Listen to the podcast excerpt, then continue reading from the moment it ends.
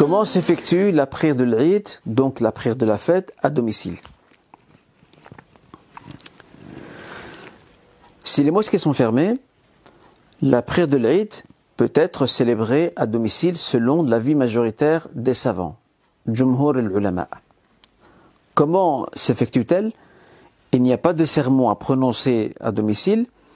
Une personne la, peut la faire de manière individuelle, tout comme elle peut la faire avec sa famille. Et si ça se fait en famille, c'est encore mieux. Pratiquement, comment cela se déroule? Il s'agit des deux rak'at comme l'on fait à la mosquée. Après le takbiratul ihram, le takbir de sacralisation, nous répétons sept fois le takbir. Donc sept fois Allahu Akbar pour la première rak'a. Puis, on fait suivre cela par la surat Fatiha, ensuite par la surat Al-A'la, Sabbihisma Rabbika Al-A'la.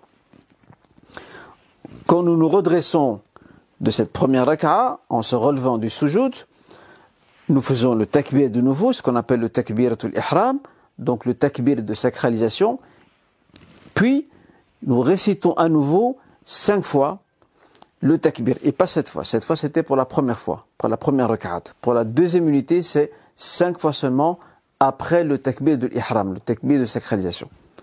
Ou le takbir, plutôt, disons plutôt le takbir, ce qu'on appelle le takbiratul intiqal.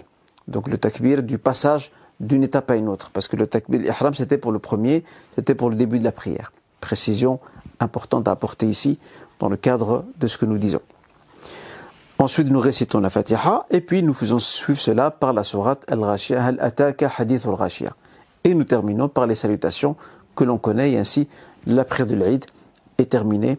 Alhamdulillah.